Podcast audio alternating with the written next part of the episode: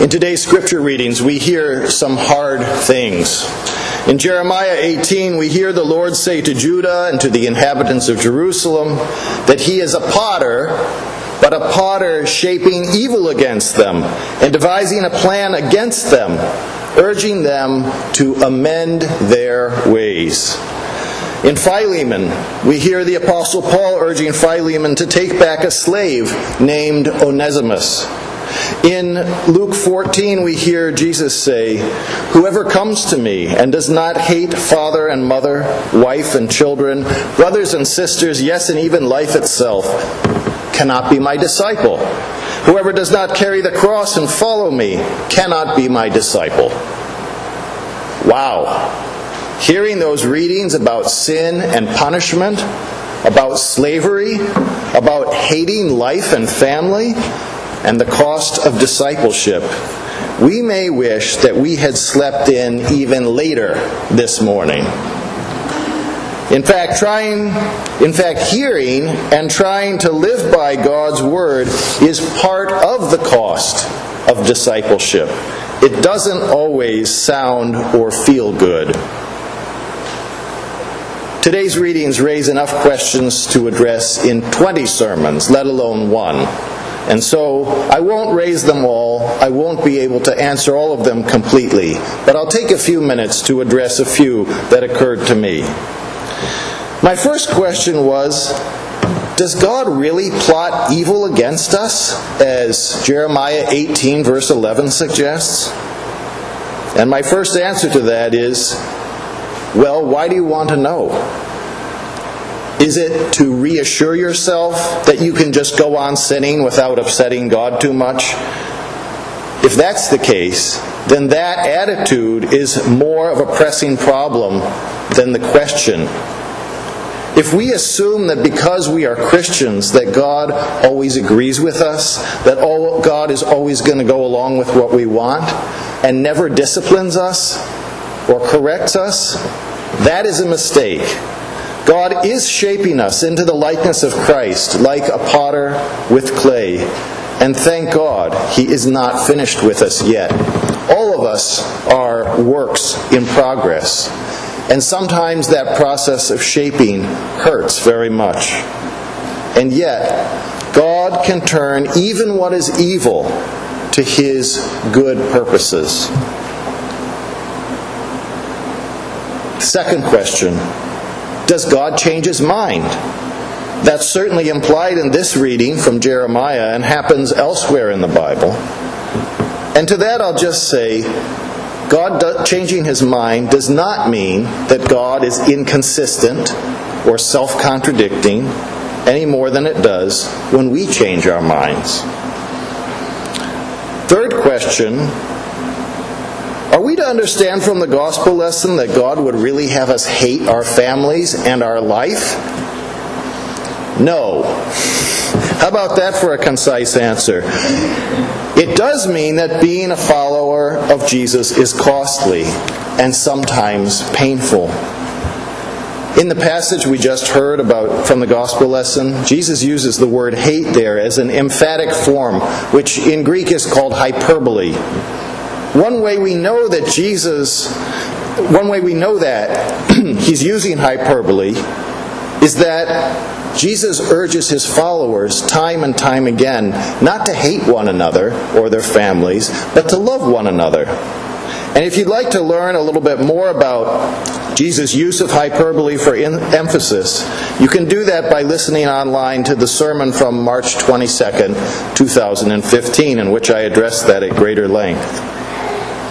A fourth question.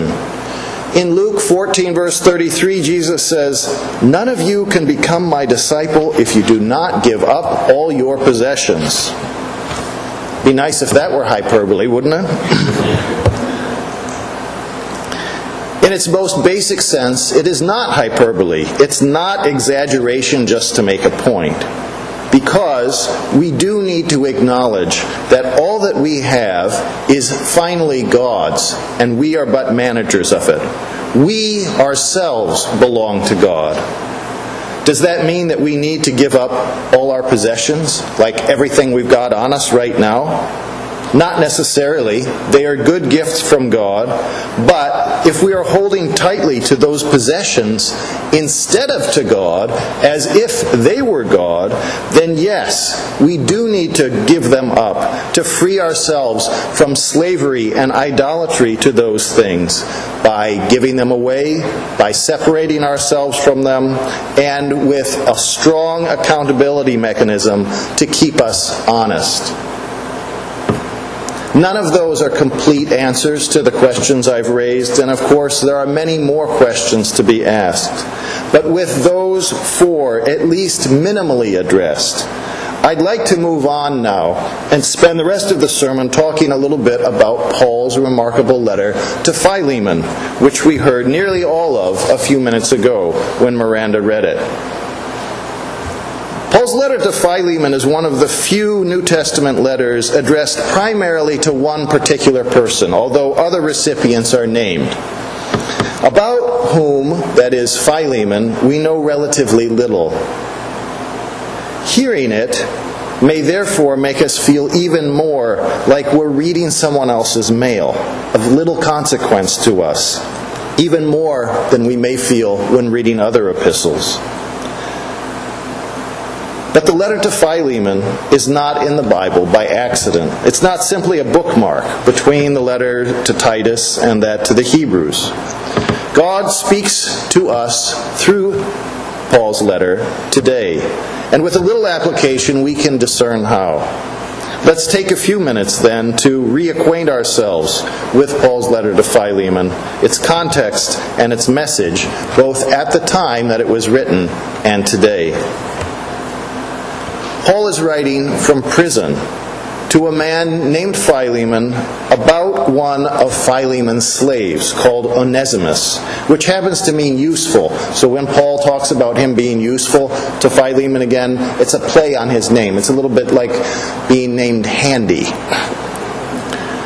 Paul seems to have met Onesimus, that is, Mr. Useful, in prison.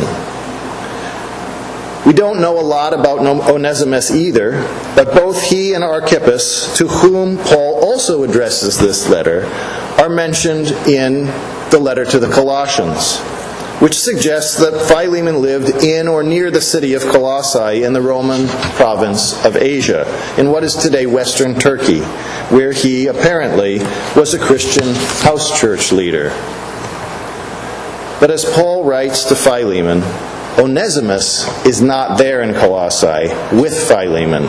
He is instead with Paul, who is in prison in an unspecified location. And presumably, Onesimus is absent without leave from Philemon's household. And Paul is writing a letter on behalf of Onesimus, the slave, to bring back with him when he returns to Philemon, his master. In the letter, Paul urges Philemon not to punish Onesimus for his absence or whatever else he had done to end up in prison, but instead to welcome him back, in the words of verse 16, no longer as a slave, but more than a slave, a beloved brother. In a nutshell, Paul writes to Philemon, Take him back, Philemon, as a brother in Christ. Not because I'm telling you to, but freely, as a generous example of what it means to live as fellow members of God's family. The new identity that God has given us in Jesus Christ that transcends work or social station.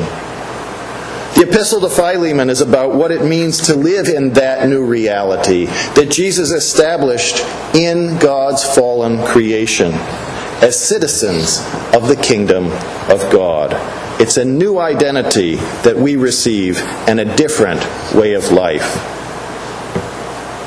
On this Labor Day weekend, it's important for all of us who are prone to seek our sense of worth in our work to hear Paul's words to Philemon about Onesimus. They are good news that Onesimus is more than a slave, he's more than what he does for Philemon. In Philemon 15 and 16, Paul writes, Perhaps this is the reason that he was separated from you for a while, so that you might have him back forever, no longer as a slave, but more than a slave, a beloved brother, especially to me, but how much more to you, both in the flesh and in the Lord. Baptized into Jesus Christ, Onesimus had a new identity, and so did Philemon. And Onesimus' identity was more than his job, more than his station of servitude. And so is our baptismal identity that God gives to us. It is entirely appropriate for us to seek and appreciate success in our employment, assuming that our work is honest and worthwhile. But it is neither appropriate nor accurate to make our work our identity and our reason for being.